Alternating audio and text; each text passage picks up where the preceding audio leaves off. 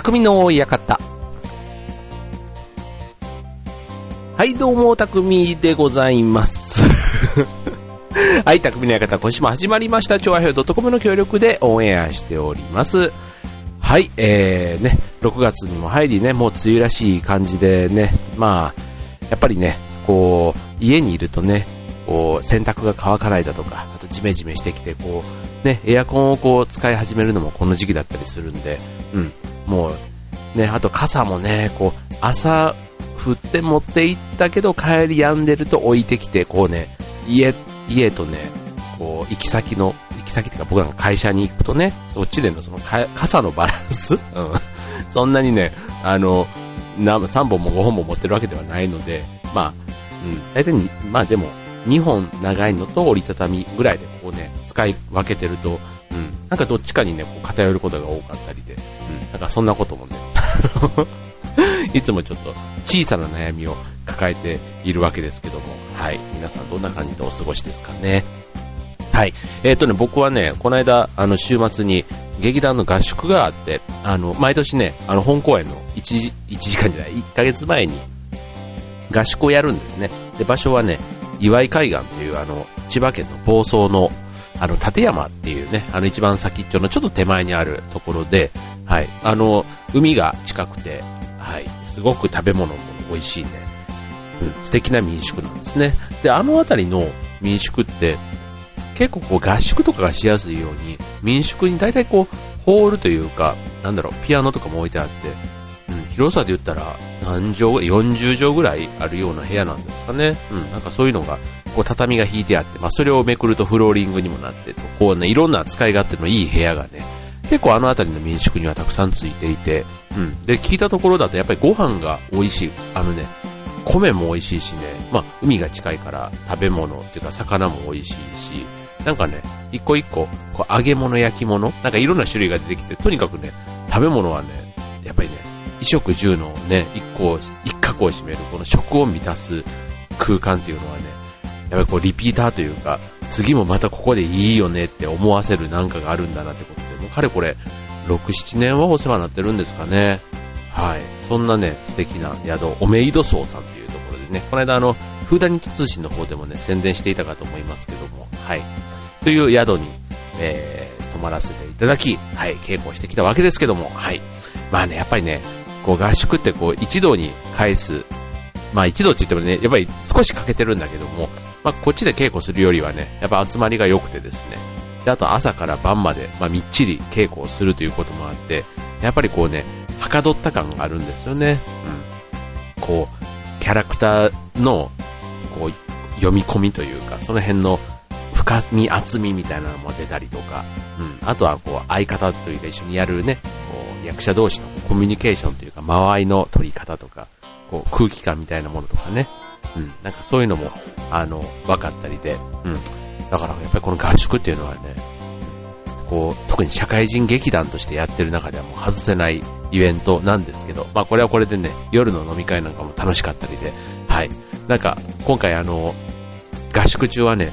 劇団のブログが、そういう意味でいろんな LINE がこまめに更新をしていたので、なんとなくこう雰囲気はね、劇団ブログからも見ていただけると、あの、いいかなと思うんですけども、はい、そんな感じで、あの、まあ、梅雨でね、えっ、と、これね、もう少しね、1ヶ月ぐらい後になると、もう海水浴シーズンになって、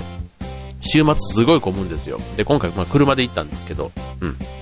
まあ、この時期っていうこともあって、で、しかもね、天気も悪かったからか、えーもうスイスイで行けたんで、かなり、あの、いろんな意味でね、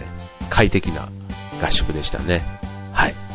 ということで残り1ヶ月迫ってまいりましたが、ぜひね、本番、あの、来れる方いらっしゃったら、はい、お待ちしておりますので、どうぞよろしくお願いします。はい、ということで今週の匠の館ですけども、はい、えーっとね、まあこの梅雨時期ということでね、まあちょっとたまにはね、ちょっと話の切り口も変えて、あの、防犯みたいなテーマでね、ちょっと話をしようかなと思います。はい、あの、これどこの地区でもやってるのかちょっとわからないんですけども、僕の住んでるね、ところはね、あの、警察の、その防犯ニュースというのがね、定期的に入ってくるんですね、警察。うん。で、まあ、あの、要は、この警察署の管、管区では、どういう犯罪が起こっているかということで、ね、はい、ちょっとそんなところからね、うん、日頃の防犯対策っていうことで話をしたいと思います。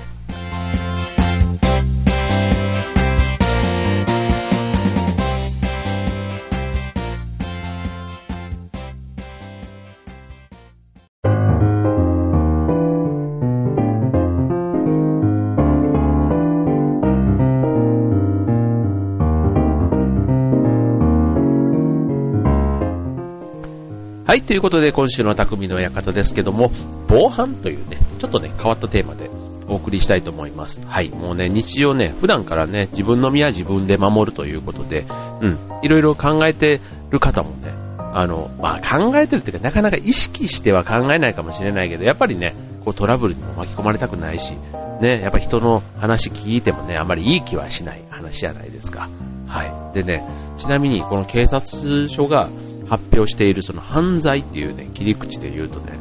あの、大きくね、街頭犯罪と言われるものと、侵入犯罪っていうね、まあ、いわゆるあの、警察署が扱っている、あの、もっと怖い事件とか事故とかたくさんあるあると思うんですけど、ここではまあ、いわゆるあの、地域の治安みたいなところで言ったら、一応この二つの切り口があるんですね。はい。で、街頭犯罪っていうのもね、まあ、聞いたような名前のものが多いですよ。ひったくりとかね、こう自動車泥とかね、オートバイを、自転車を取るとかね、あと車上狙い、部品狙い、部品狙いって何でしょうね。あの、も、物を取っていくってことですかね。はい。侵入犯罪は、まあ、空き巣、忍び込み、あと出店嵐っていうのかな。で、店嵐。ね、ちょっとわかんないです。そういう字を書くやつが犯罪の区分としてあるわけですけども。はい。まあ、これを聞いてる方は大体夜中が多いかもしれないので、はい。あの、ちょっとね、深夜ね、夜な夜なこういう犯罪が起こりやすいね、時間帯に、ね、この時間にももしかしたら何かが、誰かが自分のものをね、こう、取ってたりするかもしれないとかね。そういうふうにちょっとね、思うのも大切かなと思いますよね。で、ちなみにこのね、犯罪の区分の中でも、一番多いの、ね、えっ、ー、と、多いのはね、大体ね、どこの警察署でもね、あの、件数が圧倒的に多いのが、自転車泥なんですね。うん大体ね、えっと、100件合計、今のね、さっき言った区分が100件あったとすると、その大体ね、6割、7割ぐらい、下手したら8割ぐらいが、そういう自転車、うん、っていうことみたいで、うん。で、やっぱりね、起こりやすいのは駅前ですね。やっぱり駅前自転車がたくさん集まってきて、うん、あの、そのままね、取って帰っちゃう人がいるんですね。はい。大体ね、うん、うん。まあ、地区にもでもよるのかな。うん。まあ、でも6割ぐらい、6割から6割、下手したら8割ぐらいいってるような、そんなところもあるみたいですね。はい。ということで、なんか、あの、ただそれでもね、またね、この警察が発表しているやつっていうのは、地区別にどういう、あの、犯罪が起こってるかというのもね、発表されたりするんでね、自分の街とかもこうね、ついつい見てみたくなるんですけども、うん。意外とね、やっぱりこう、発生する率が高い町とそうじゃない町っていうのがあったりするんですね。はい。だから、うん、こう、なんとなくね、こう、地域住民としては、こう、ここの町は治安がいい悪いとかってよくね、普通の話では出るじゃないですか。でもね、こういうなんか数字の裏付けを見ると、うん、余計にね、ちょっとあの、見、見ようというか、気、気を引き締めないとなって思いますよね。なんか、こう、ひったくりとかね、よく新聞にも載ったりはしてますけども、やっぱりね、なんか、0件のところと5件発生してるところって見るとね、なんこの地区は何なんだろうとかね、なんかそういう輩がたくさんいるのかなとか、なんかそんな風にも思ってしまいますが、はい。なんかね、えー、そういうね、警察が発表しているやつで自分の地区、あと周りね、自分の市がどうなのみたいなの見てみるのもね、ちょっと参考になるかなと思いますよね。はい。で、ちなみに、うん、じゃあその犯罪の中でもね、まあ、最近、うん、僕が個人的にちょっと気になってるのがね、よく、僕、今10階に住んでるんですね。はい。なんですけども、マンションの高層階でもね、安心せずに戸締まりをしてくださいということでね。はい。これね、あのー、な、なんだろう。うん。まあこれちょっと嫌な話ですけども、まあ、そういう、よく侵入罪っていうんですか？うん。なんかそういうので、こう、その約6割、ね、自宅にこうわって入ってくる人っていうのがね、いて、その被害に遭っている方の6割がで寝ている時にね、被害を遭うそうなね。うん。で、特にまあ、なんかそういう嫌な事件ですよ。まあ、あの、物と、こそ泥みたいなのではなくてね。うん。で、あの、戸締まり忘れ。でね、玄関とか窓から入ってくるそうなんですね。で、こう建物別で見ると、4割強が3階以下のマンションとアパート。4割弱が4階以上なんだそうです。4割以上が4階以上でも入ってくるんですよ。なんか意外と下の方がね、入りそうなイメージありますけど、ほぼ半々ですよね。3階、4、あ、3階以下と4階以上ね。で、あの、まあ、玄関がね、オートロックだから大丈夫っていうのもね、全然、あの、まあ、意味はなくはないそうですけど、まあ、安心するのは、まあ、禁物ですということで、うん。なんかこう、特にね、やっぱり女性だとね、あの、その辺の、特に一人暮らししてる人は、うん。まあ、自分でもすごく気をつけているかと思いますけども、このね、警察の指導で言うと、うん。あの、一人暮らしか、あとはね、見た目のこう、警戒心が薄そうか、これちょっと 警戒心が薄そうかっていうのもね、ちょっとね、なるべくそういう風には知ってるつもりはなくてもね、うん、そう。あの、そういうのがまず狙われるポイントの一つ。で、ただ一方で、こう、狙ってくる方も諦める時っていうのがあって、まあ、人通りが多いとか、あとは振り返るなど警戒心が強い。だからこう近づいてってもこう振り返られると、うん、やっぱりびっくりするっていうことでね、うん、そうすると警戒心が強いと思われる。あとはまあ複数で行動してる。これね、まあなかなかね、あの、ずっと複数ってわけにはい、一緒に住んでる限ない限りは難しいですけども、はい。で、あとね、途中でやめたのが、やっぱりこう、大声を出すっていうね、こととか、あと防犯ブザーを鳴らすとかね、でそういうのも、あの、防犯ブザーもね、今女性ってどれぐらい持ってんのかちょっとわからないですけども、うちの子供とかはね、まあ今小学校に入ると、ランドセルに防犯ブザーもセットでついてきますから、はい、もう、なんかそういうのがね、なんか当たり前というか、まあ別にそんなに多分鳴らすことはないと思うんですけどね、持ってて安心だったら、ね、自分のあの気持ちを落ち着かせる意味でも持ってて全然いいんじゃないかなと思いますよね。はい。ということでね、はい、まあ防犯の一つということで、まあ戸締まりについて、えー、ね、参考になれば幸いです。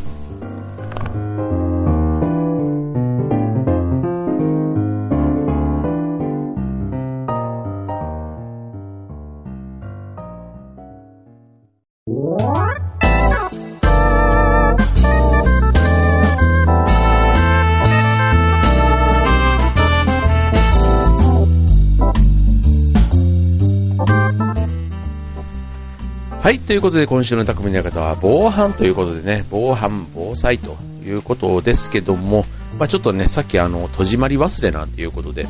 ちょっとなんかね、ちょっと物騒な話というか、うん、あの、あんまり怒ってほしくない、ね、みんな怒ってほしくないと思ってますけど、いざそういうのがね、忘れた頃にじゃないですけど、なんでよりによってっていうので、やっぱりこういうのってね、起こったりしますからね、はい、あの気をつけていきましょう。ということで、もう一つね、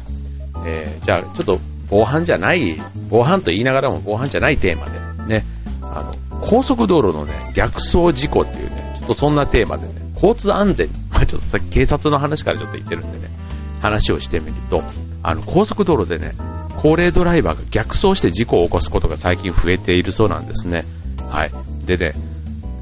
高速道路の逆走ってどうやって起こるのかって思いますね、なんか。うん。でも、実際に全国でもあの高速道路の逆走事故って十数件発生してて、ね、やっぱ死亡事故とかにもつながってて、でもやっぱりね、こう、自分はやらないけども、人がやっち、ね、やってしまう。うん、で、まあその大半が65歳以上のまあ高齢ドライバーの方が、やっぱ、お、なんか、やっぱりじゃないな。ごめんなさいね。えっ、ー、と、多いそうなんですね。うん。そう。まあそれはでもあの、なんだろう。一般の交通事故でもやっぱり高齢者の占める割合っていうのが、うん、あの、多いということもあるそうなんですけども、うん、その逆走ってどうやってやるのって、うん、まずね、一つ目が、料金所通過の分岐を越えたところで、こうね、違う方向、だ行き先が、えっ、ー、と、東京と長野とかもし仮に書いてあったら、うん、東京の方行きたかったのに長野の方に入っちゃったから、気づいて引き返した。ね、これも 気持ちはわかりますけどね。うん。で、あと、本線上で違う方向に入っ、うん。ではもう一回、その、料金所のとこだけじゃなくて、本線で気づいた。で、U ターンしたっていう。あとね、あと、サービスエリアなどの入り口から、えっ、ー、と、本線に逆戻りした。ってことで、もう、ね、あの、高速道路ではね、逆走防止用の警告センサーっていうのが設置されているんですけども、あの、やっぱりね、こう自分の目でしっかりね、こう標識と進行方向を、まあ、確認して運転しないとね、あの、紛らわしいってことで。でも僕もね、実は逆走というとね、あの、箱崎のインターをね、昔ね、あの、普通に入り口入ったんですけど、なんだろう、あの、うん、すごいね、こう、どっちかから流れてるんですけど、なんか一瞬わかんなくなって、あの ちょっとだけ逆走したことがありますね。あの、幸いね、全然あの、車もいなかった時だったんですけど、なんかこれ変だよなって思ったっていうのはありましたけども、はい。これちょっとね、うん。今日はあの、こう、ちょっと待って、ちょっと待ってって考えるのがね、重要だね。あの、なんかね、最近っていうか、子供がもらってきた学校のチラシの中にそんなのも書いてあったんですけど、これ自分の行動をするときに、ちょっと待ってって自分でちょっと声かけて本当にこれで大丈夫なのっていうのを、あの、そういう失敗が多い人は特に考えてみたらいいよっていう、なんかそんなのがね、あの、子供の絵本からの紹介で先生が話をしていたみたいで、なんかそれがメモでこう、なんか家にあったんですけどね。なんかあの、こう、普段、ね、慣れたところは全然もう、頭使わずに、なんか、こう、来る道とかでもね、スイス行けたりしますけども、初めて行くところってね、こう、どこで何がっていうか、例えば車運転してても、その子供がね、遊ん、その路地から出てくるみたいなのも、知ってる人だったら多分そこは気をつけて運転すると思うんですけど、ね、初めて行ったりするとね、思わぬところから、ね、何が出てくるかもわからない。なんかそういうのを、こう、自分の中でちょっと、うん、あの、ちょっと待ってみたいな感じでこう考えてやると、うん、こういう逆走事故っていうのもね、なんか一つは、うん、初めて入っていった時に、んこれでいいのかなとか、うん、多分よく見ればね、分かってたはずなんですよね。うん、絶対標識なんて、だって高速道路、ね、1日何千台、何千台、下手したら何万台って車も通るわけだから、そう、そんな人たちが多分気づくようにはなってるわけですけども、意外とね、うん見落としちゃう。だからこれね、まあ、高齢者の方、ね、まあ、ドライバーの方は、うん、ちょっとまあ、高齢者の方に限らずなんですね、でもね。うん、まあ、ただね、これあの、自分が起こさなくても、相手がそっちの方から入ってくると、ね、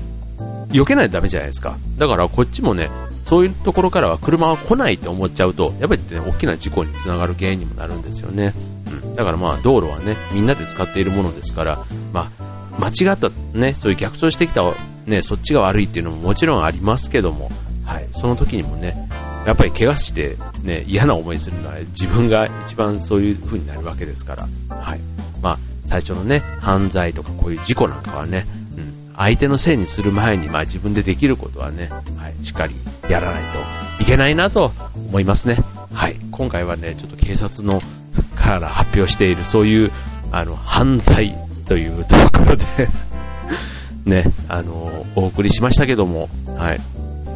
なんかね、自分の身の安全もそうですけども、ね、そこがちゃんとクリアすれば、周りの人の安全とかね、うん、一緒に住む家族とか仲間とかね、そんなところにもちょっとね、気を回して、もし危ない状況があったらね、声をかけてあげる。あと知らないね、人たちでも、そういう危なそうだったら手を差し伸べてね、こう、まあ、特に子供とかにもし道路で広がってたりとかしたら、こうね、ちょっと声かけてあげるっていうのもね、なんかそういうのがすごく気持ちのいい社会っていう感じがしませんか？なんかいい話してるなって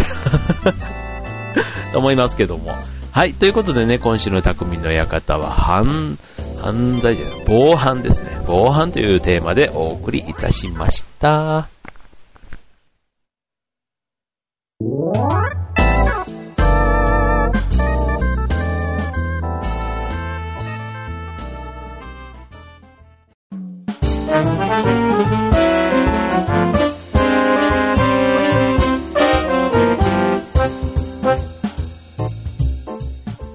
はい、ということで、匠の館エンディング近づいてまいりましたが、はい、えー、とね、今ね、うちのベランダではね、野菜たちが、あの、実をつけておりまして、はい。まあ、ピーマンはね、あの、前にもともとちょっともう花が咲いた頃にもらってきたので、今はしっかりね、もう実をつけるだけみたいな感じになって、こう実をしっかり今つけているんですけども、あの、去年失敗したね、トマトもね、もう今猛烈に花が咲いてて、もうどんどんどんどんね、今ね、実がなり始めてるんですね。去年全然すごい頑張ったのにね、一個も実をつけなかったトマトがね、今年はね、もううなるようにこう枝を広げて、えもう実、もうだから、実、これで実をつけ始めたら、枝がボキボキ折れんじゃないかと思って、今度はそ伸びすぎた枝をね、こうどうやって支えてたらいいものかっていうのをすごく今、ちょっと苦労してるんですけども、はい。で、あとね、キュウリの方もね、あの、ニョキニョキこう、一応あの、毎年、あの、グリーンカーテンというのをね、こう、リビングというか、あの、日差しの当たるところにちょっと作っていて、で、今回は、去年はね、えっ、と、ひょうたんを 植えて、あの、つるかのやつをね、植えてるんですけど、で、今年はちょっと食べれるのにしようと思って、で、キュウリにしたんですけども、はい、もう早速キュウリも花が咲き始め、ちょっとどんなキュウリになるのかわかんないんですけども、はい、ちょっと楽しみにしています。はい。で、これね、あの、ね、よくあの、農家とかでやってらっしゃったりするとね、こう、例えば野菜でも果物でもですけど、よくね、そういうね、泥棒っているじゃないですか。うん。やっぱりね、こう、精魂込めてじゃないですけど、こうね、大事に育てたね、それがね、持ってかれるっていうのはね、非常に、こう、悔しいんだろうなってなんか今、うちでこうね、育てて、やっぱりね、自分が食べるためにね、まあ、それはやってるわけですけども、あの、ね、農家の方もね、それでちゃんと収入にしてるわけですから、うん、それを持っていかれたらもう、ね、怒り浸透でしょうけど、うん、うちで植えてるこのトマトちゃんとかキュウリちゃんもね、うん、もし実がなった時に、ね、もうなんかもぎ取られてなくなってたらね、あの、結構ショックだなって思いながら今大事に大事にこの梅雨時期をね、育てているわけですけども。はい。まあね、あのー、まあ、梅雨が終わればね、まあ、あっという間に今度はもう暑い暑い、このね、今収録している部屋もね、エアコンもつけずにね、あのー、収録しているわけですけども、うん。これあの、去年ね、8月に番組がスタートした時にはね、確かにね、あの、エアコンの音のガーっていう音もね、もしかしたらマイクに入るかななんて思って気にしながら収録していたのがちょっとなんか懐かしかったりしますけど、はい、そんな季節が近づいてきたんだなと思いながら、ね、まもなく匠の館も1周年を迎えますのでね、はい、この調子で頑張っていきたいと思います。これからもどうぞお付き合いください。ということで今週の匠の館はここまで。バイバイ。